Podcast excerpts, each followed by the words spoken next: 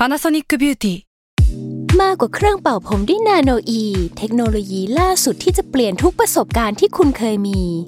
นาโนอีมอยส์เจอร์พลัสเพิ่มความชุ่มชื้นให้เส้นผมหลังใช้งานมากขึ้นถึง 18 เท่า พร้อมชะลอการเฟดของสีผมสำหรับคนชอบทำสีผม ดูแลความชุ่มชื้นทั้งเส้นผม หนังศีรษะและผิวคุณ Panasonic NA0J มีเทคโนโลยีนาโนอีที่ care only you s a l ม o n PODCAST มัน สด อร่อย ก่อนจะเข้าสู่รายการนะคะ บอกไว้นิดนึงว่ารายการของเราเนี่ยดูดวงตามลัคนาราศีนะคะสำหรับใครที่อยากทราบว่าลัคนาราศีคืออะไร สามารถไปฟังได้ที่ EP 1 เลยเนาะส่วนเว็บที่ใช้คำนวณลัคนาราศีนะคะ ก็คือ w w w m y h o l a c o m นะคะ เข้าไปได้เลยค่ะสตาร์ราศี ที่พึ่งทางใจของผู้ประสบภัยจากดวงดาว สวัสดีค่ะ ยินดีต้อนรับเข้าสู่รายการสตาร์ราศีที่พึ่งทางใจของผู้ประสบภัยจากดวงดาวค่ะสำหรับวันนี้นะคะก็เป็น EP ที่ 34 แล้วนะคะ ก็จะเป็นดวงของวันที่ 7 ถึง 13 มิถุนายน 2564 สำหรับสัปดาห์นี้นะก็มาอัปเดตความเป็นไปของจักรวาลค่ะ ฟังแล้วดูเบียวนิดๆเนาะก็สัปดาห์นี้นะคะ ไม่ได้มีดาวย้าย แต่คำว่าไม่มีดาวย้ายเนี่ยทุกคนก็อย่าเพิ่งชะล่าใจ แล้วก็คิดว่า เออ อะไรที่ผ่านมาอยู่ก่อนหน้านี้มันก็จะเป็นไปแบบนี้ในสัปดาห์นี้แหละ มันอะไม่ได้เป็นไปอย่างนั้นนะคะ ดาวย้ายอะไม่มีจริง แต่ว่าการเดินของดวงดาวมันก็ยังมีอยู่ แล้วก็มันก็มีแบบวิปริตด้วยนะคะ สำหรับสัปดาห์นี้มีดาววิปริตถึง 3 ดวงด้วยกัน โอ้โห เป็นช่วงที่อะไรก็ไม่ได้ดั่งใจ มันไม่เดินไปข้างหน้าเหมือนพายเรือในอ่าง มันไม่ใช่เรื่องเดียวด้วยไง ถ้าเรื่องเดียวมันอาจจะโอเค เราพอไหวอะเราไปได้อะไรอย่างงี้นะคะ แต่ว่าตอนนี้มันมีถึง 3 เรื่องด้วยกัน เดี๋ยวพิมพูดถึงดาวที่ทุกคนรู้กันอยู่แล้วว่าเขาวิปริตอยู่ในช่วงนี้ก็คือดาวพุธ ดาวพุธอะเขาจะวิปริตไปจนถึงวันที่16มิถุนายนนะคะ จริง ๆ ถ้าสมมติว่าไปเปิดในเว็บอะมันคือวันที่ 16 มิถุนาแต่ถ้าจากแอปคำนวณที่พิมใช้อยู่อะตอนนี้มันเริ่มปกติแล้ว เราก็อ้างอิงจากเว็บเนาะเพราะว่าในพวกปฏิทินโหน่ะหมอดูที่ดูโหราศาสตร์ไทยก็จะอ้างอิงอันนั้นน่ะนะคะก็ดาวพุธที่ไม่ปกติแต่มันเป็นช่วงท้ายๆเนี่ยมันก็จะเป็นช่วงที่เออข่าวลงข่าวลือมันคงยังมีอยู่ แต่ว่าใกล้จะจางไปแล้วนะคะ หลังจากนี้เนี่ยจะเริ่มมีข่าวจริงมาบ้างมีการประกาศอะไรออกมาบ้างมีการขยับโน่นนี่ออกมาบ้างนะคะ หลังจากที่ก่อนหน้านี้เนี่ยมันไม่ได้ขยับอะไรสักเท่าไหร่ จริง ๆ แล้วแต่ก่อนเราก็จะเห็นว่าเฮ้ยภาพรวมใหญ่ ๆ มันขยับไปข้างหน้านะ แต่ภาพรวมเล็ก ๆ มันชะงงักกันอยู่หมดเลย แต่คราวนี้ภาพรวมเล็กๆอะมันจะเริ่มขยับแล้วในขณะที่ภาพรวมใหญ่อะ มันจะชะงัก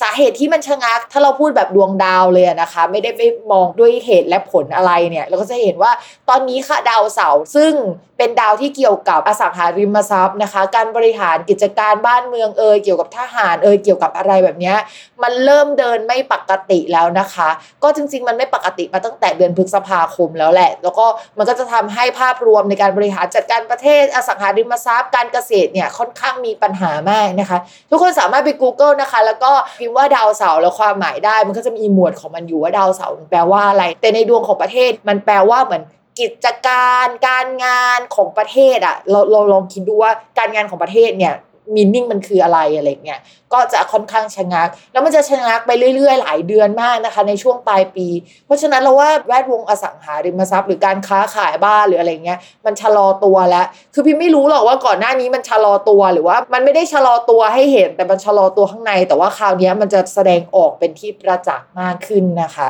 ทีนี้ดาวอีกดวงหนึ่งที่มีความสำคัญไม่แพ้กัน แล้วก็มีผลเกี่ยวกับเศรษฐกิจของประเทศไทย ก็คือดาวพฤหัสค่ะ ดาวพฤหัสเนี่ยสัปดาห์นี้จะเริ่มเดินไม่ปกติแล้วนะคะ หลายคนอาจจะคิดว่าเฮ้ย ขนาดเดินปกติมันยังแย่เลยแล้วเดินไม่ปกติแล้วมันจะเป็นยังไงนะคะ ก็อธิบายให้ฟังก่อนว่าดาวพฤหัสมันมักจะสัมพันธ์กับพวกเศรษฐกิจของประเทศ เวลามันชะงักเนี่ยก็หมายถึงว่าเศรษฐกิจมักจะชะลอตัวนะคะ ช่วงประมาณกลางกลางปีจนถึงพวกไตรมาสที่3อะไรอย่างเงี้ยเราก็อาจจะเห็นว่าเศรษฐกิจมันชะลอตัวในช่วงนี้บ่อยๆนะคะ เพราะว่าดาวพฤหัสมักจะมีการชะลอตัวในช่วงปลายปีเกือบทุกปี ช่วงนั้นก็มันไม่ค่อยเวิร์กจริงๆแหละทุกคน ช่วงที่ดาวพฤหัสถอยหลังอะมันก็จะบ่งบอกถึงว่า เศรษฐกิจเริ่มพังนะเฮ้ยมันพังอยู่แล้วใช่ไหมแต่ว่ามันจะพังเป็นที่ประจักษ์มากกว่านี้ สมมุติว่าช่วงก่อนหน้านี้มันพังในคนลากหญ้าคนหมู่ตัวเล็ก ๆ ใช่ป่ะแต่ว่าคราวนี้มันจะกระทบถึงโครงสร้างหรือแม้กระทั่งคนที่รวยๆอะก็เริ่มเห็นแล้วว่าเฮ้ยมันไม่ปกติเว้ยจากที่ตอนแรกรู้สึกว่าฉันไม่ได้กระทบอะไรมากอะนะคะ พิมพ์อธิบายนิดนึง จริงๆ พิมพ์อ่านเผื่อๆไว้ อันนี้พิมพ์ทดลองดูแล้วกัน แต่ว่าไม่ไม่ใช่การทำนายนะ แต่เป็นการทดลองของพิมพ์ พิมพ์ไปสังเกตมาว่าปีก่อนนะคะ การที่เดินหน้าของดาวพฤหัสอะมันแปลว่าการขยายตัวได้ด้วย แล้วช่วงนั้นเนี่ยมันก็สัมพันธ์กับการที่มียอดของคนที่ติดโควิด เยอะขึ้นนะคะ และการหดตัวหรือว่าการถอยหลังของดาวพฤหัสในช่วงปีก่อนนะมันก็จะสัมพันธ์กับช่วงที่มีคนเป็นโควิดน้อยลง แต่ว่าคนก็ออกจากบ้านน้อยลงเหมือนกัน พิมพ์ก็เลย เอาแพทเทิร์นนั้นมาอธิบาย ดาวพฤหัสที่ชะลอตัวลงหรือว่าถอยหลังเนี่ยอาจจะสัมพันธ์กับเฮ้ยเศรษฐกิจที่มันไม่ดีจริง การไม่ค่อยมีคนออกนอกบ้านจริง แล้วก็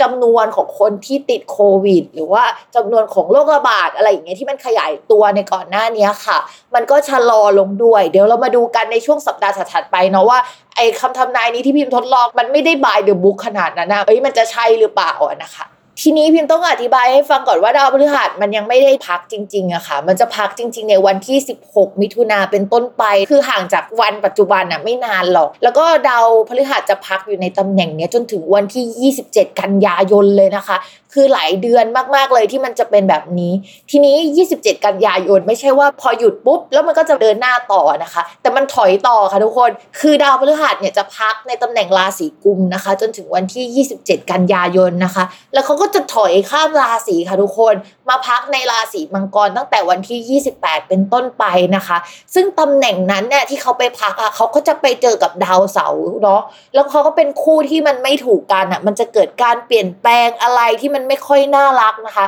จริง ๆ ตอนที่มันเริ่มต้นโควิดอะก็เป็นช่วงที่ดาวพฤหัสกับดาวเสาร์เจอกันเหมือนกัน แล้วมีการเปลี่ยนแปลงเชิงโครงสร้างหรืออะไรอย่างเงี้ยเอาเป็นว่าสเต็ปถ่วงความเจริญในรอบแรกเนี่ยก็จะเริ่มตั้งแต่วันที่ 16 มิถุนายนถึง 27 กันยายนเป็นต้นไป แต่ไม่จบเพียงแค่นั้นนะคะ เราก็จะเห็นว่ามันถอยเรื่อย ๆ แหละก็ไม่รู้จะปลอบใจทุกคนยังไง ปลอบใจตัวเองแล้วกันว่า ถ้ากูรอดปีนี้ไปได้เนี่ย ไม่มีปีไหนที่น่ากลัวแล้วนะคะ บอกเลย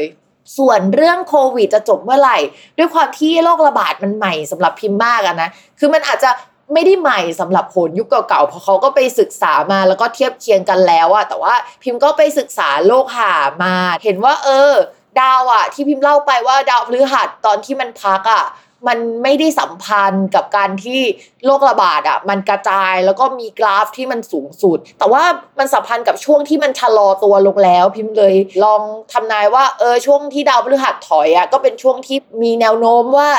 โรคระบาดอะจะชะลอตัวเหมือนกัน พร้อมกับเศรษฐกิจที่ไม่เดินหน้า โอเคเรามาพิสูจน์ไปด้วยกันเนาะ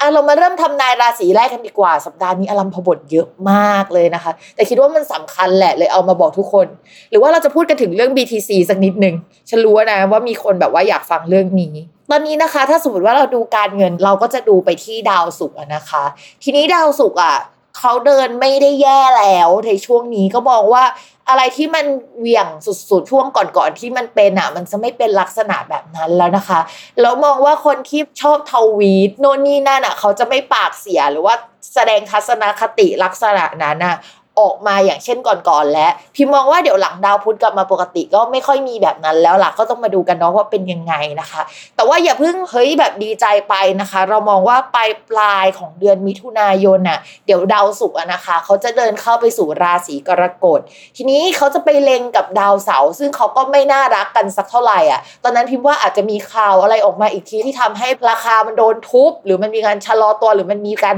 เบรกจากการที่มันมีประกาศหรือมีอะไรออกมา พิมไม่รู้เหมือนกันว่าอะไรนะคะ เดี๋ยวเราไปลองดูกัน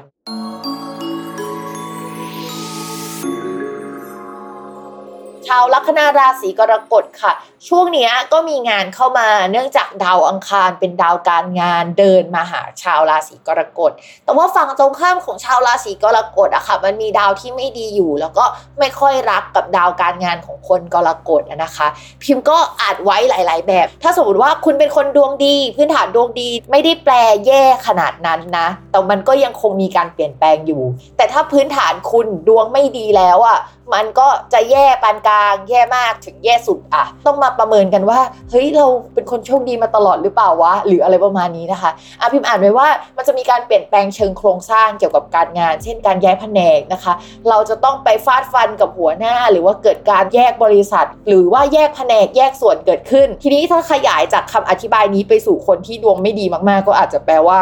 มันมีโอกาสหรือเปล่านะคะ ที่มันจะมีการ leave without pay หรือว่าจ่ายเงินให้ในขณะที่คุณต้องลาออกในช่วงนี้นะคะ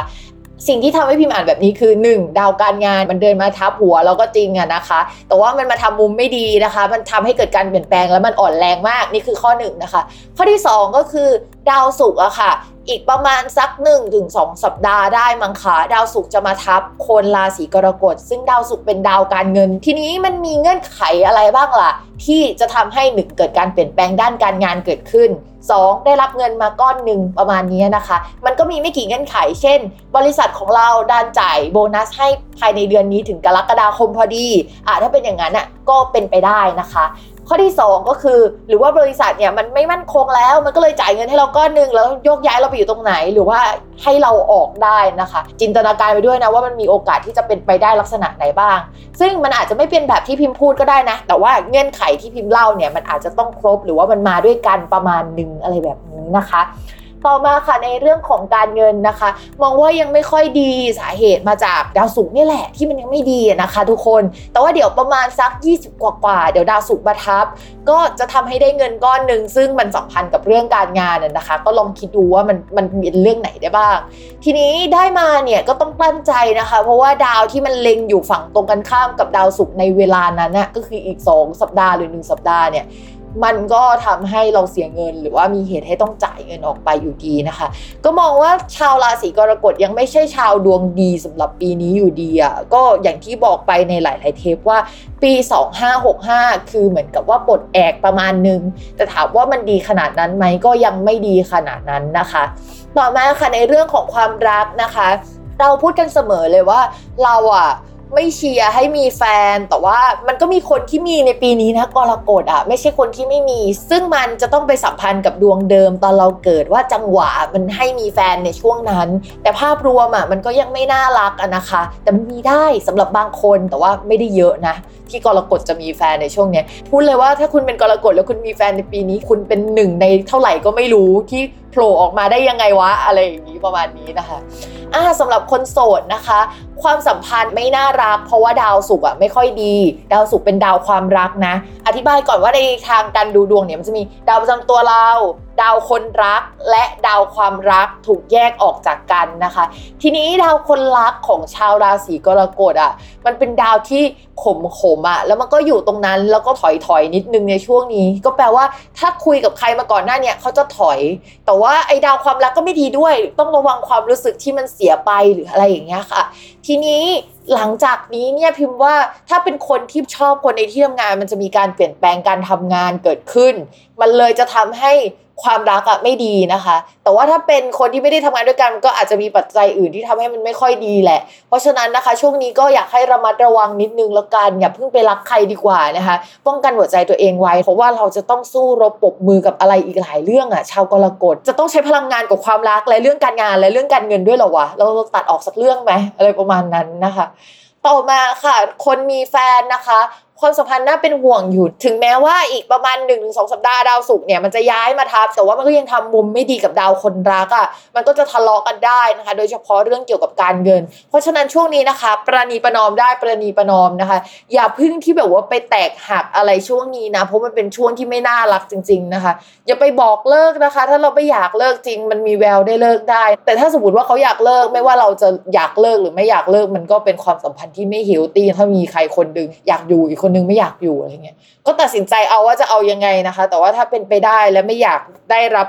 การเปลี่ยนแปลงในเชิงงานกูก็เปลี่ยน การเงินก็เปลี่ยนความรักจะเปลี่ยนตอนนี้ด้วยเหรอวะอะไรอย่างเงี้ย ก็ให้ใจเย็นๆก่อนแล้วกัน สมมุติว่าสัญญาณไม่ดีมันมา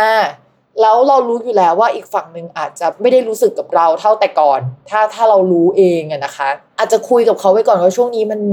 มีเรื่องไม่ดีหลายเรื่องอะนะคะ เรื่องเกี่ยวกับการเปลี่ยนแปลงหรือการตัดสินใจอะไรแบบนั้นเนี่ยชะลอออกไปก่อนได้ไหมอะไรอย่างเงี้ยตอนนี้ต้องรับมือหลาย ๆ ด้านนะคะ แล้วว่าคุยกันได้แหละด้วยเหตุผลแต่ต้องเป็นเหตุผลมาก ๆ นะคะ แต่คนที่จะพูดใจอย่างนี้ได้เนี่ยจะต้องทำใจมาแล้วระดับหนึ่งแล้วก็ใจแข็งระดับหนึ่งแหละถึงพูดออกไป เราเรียกว่าเป็นช่วงแข็งแกร่งมากเลยนะคะ เพราะฉะนั้นคนที่อยู่ราศีกรกฎต้องระมัดระวังหน่อย ในกรณีที่โอ้ยความสัมพันธ์ฉันยังดี อีแม่หมอไหนแกมาพูดว่าความสัมพันธ์ฉันไม่ดีอะไรยังไงมันอาจจะแปลเป็นมิติอื่นได้ค่ะ เช่น คนรักเนี่ยช่วงนี้เก็บตัวมากกว่าเดิมนะคะ เริ่มทบทวนชีวิตโน่นนี่นั่นมีปัญหาเรื่องเกี่ยวกับญาติผู้ใหญ่ที่อยู่อาศัย การซ่อมแซมบ้านว่ากันไปนะคะ มันอาจจะเป็นเรื่องในมิติอื่นก็ได้ที่กระทบต่อเขาหรือว่ามีประเด็นกับเขาจริง ๆ อาจจะไม่ได้เป็นประเด็นของเขากับเรา แต่ว่าเป็นประเด็นภายนอกที่เป็นของเขากับเรานะคะ สัมพันธ์กัน และประเด็นภายนอกอันนั้นอาจจะมีคอนฟ lict กันก็ได้นะในขณะที่ตัวเรากับตัวเขาอาจจะไม่ได้ทะเลาะกันขนาดนั้น นะคะ